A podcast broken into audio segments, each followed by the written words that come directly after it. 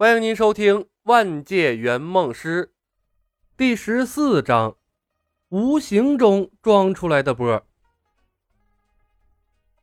被李寻欢打击之后，唐若悠幼小的心灵又被李牧戳得千疮百孔，从高高在上一下子跌落谷底。唐若悠的心情失落的无以复加，虽然不想承认，但他在小李飞刀的世界真的一无所有。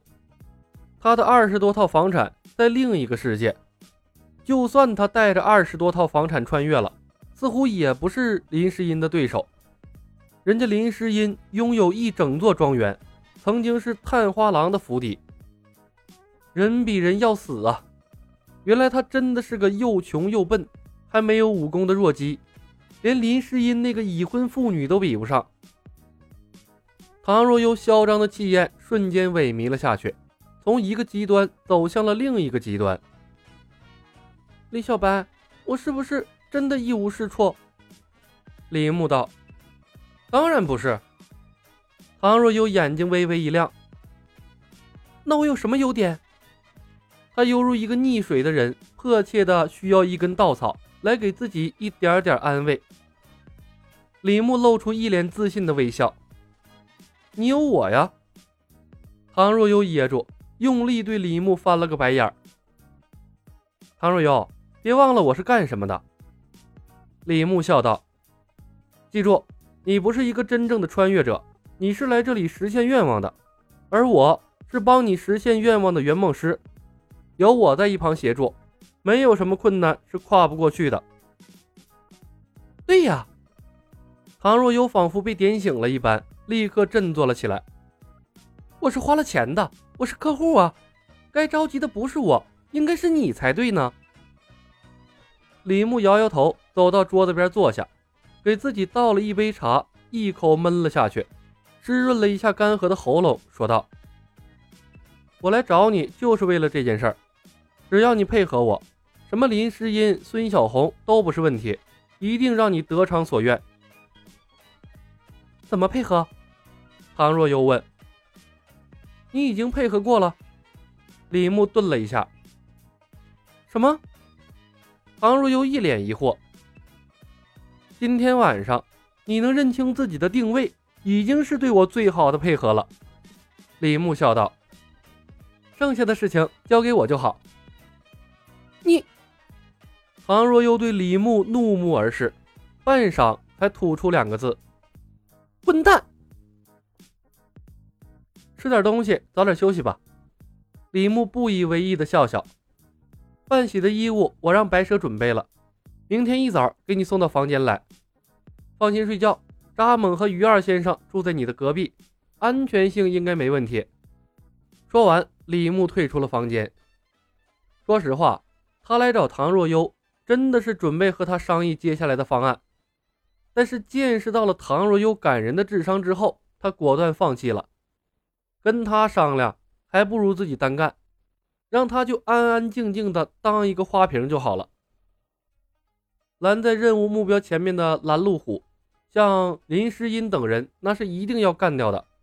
不仅如此，李寻欢的幻想和爱情观也要打破。大丈夫拿得起放得下，总惦记兄弟媳妇算怎么回事？在李牧看来，龙啸云针对他，完全是他咎由自取。还有最关键的，唐若悠的名气也要炒起来。无名小卒的身份终究是个障碍，一定要为他打造一个和李寻欢门当户对的身份。哎呀，任重而道远呐！在走廊里思考了片刻，李牧敲开了黑蛇的门。一会儿的功夫，黑蛇带着一脸的诧异，把李牧送出了房门，并信誓旦旦地保证：“白少侠，您放心。”保证完成任务，不仅要完成，而且要快。李牧道：“在我们赶到星云庄之前，我一定要拿到第一手的资料。”黑蛇点头应道：“是我连夜就出发。”次日，李牧等人购买了一辆新的马车，准备赶往星云庄。但计划总赶不上变化，因为寒冷、惊恐、情绪大起大落等原因。唐若悠生病了，躺在床上起都起不来，整个人昏昏沉沉的，偶尔还有胡言乱语，额头滚烫，高烧至少四十度。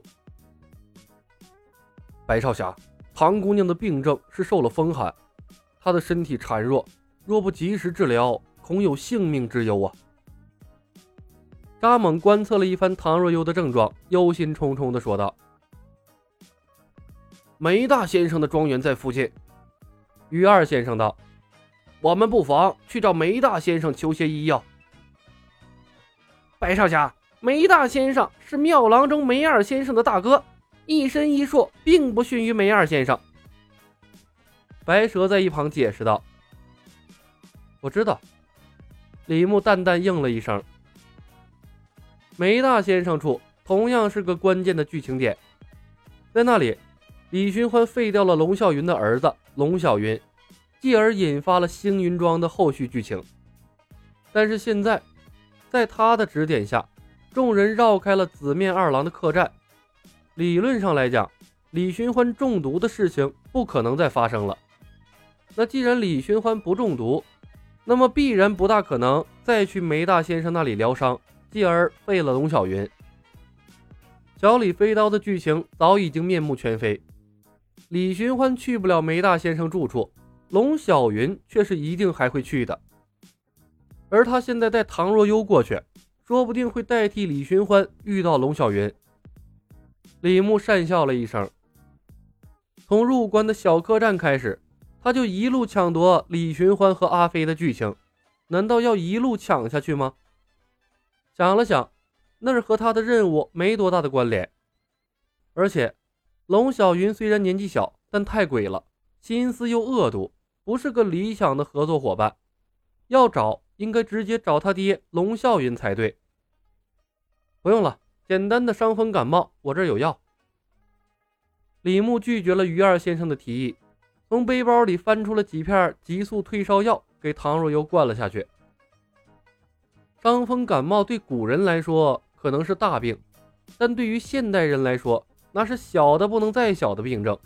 一年到头，谁不感冒个两三回呢？李牧坚持己见，扎蒙等人自然不再劝解。他们和李牧没有任何感情，不过是屈从李牧的武力和神秘背景，暂时成了他的护卫。相对于他们的身份来说，已经够憋屈了。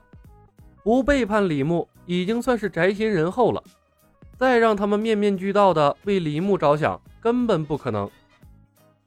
在扎猛和于二先生的心中，等摸清楚李牧的底细之后，如果没有什么大碍，还是要找机会干掉李牧，才能一雪他们遭受的耻辱。不听老人言，吃亏在眼前。倘若有死了才好呢。扎猛等人的心中满满的全是恶意。不过。他们到底低估了现代药品的高效快捷。几片退烧药下去，唐若又发了几身汗。中午时分，他虽然还有些感冒的症状，但已经不用卧床，可以自由行动了。这一幕再次惊呆了扎猛三人，他们对李牧的忌惮之情更深了。即便是身强体健的习武之人，重度伤风加上发烧，至少要七八天才能痊愈。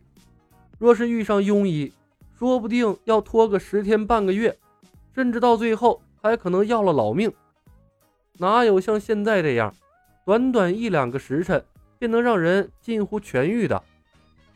所谓的庙郎中梅二先生，连给他提鞋都不配呀！怪不得瞧不上梅家的医术呢。究竟是什么样的组织才能培养出这样的怪才呢？这样的组织，他们真的惹得起吗？扎猛和于二先生对视了一眼，忽然感觉自己的前途一片灰暗，好像是踏上了一条了不得的贼船。本集已经播讲完毕，感谢您的收听。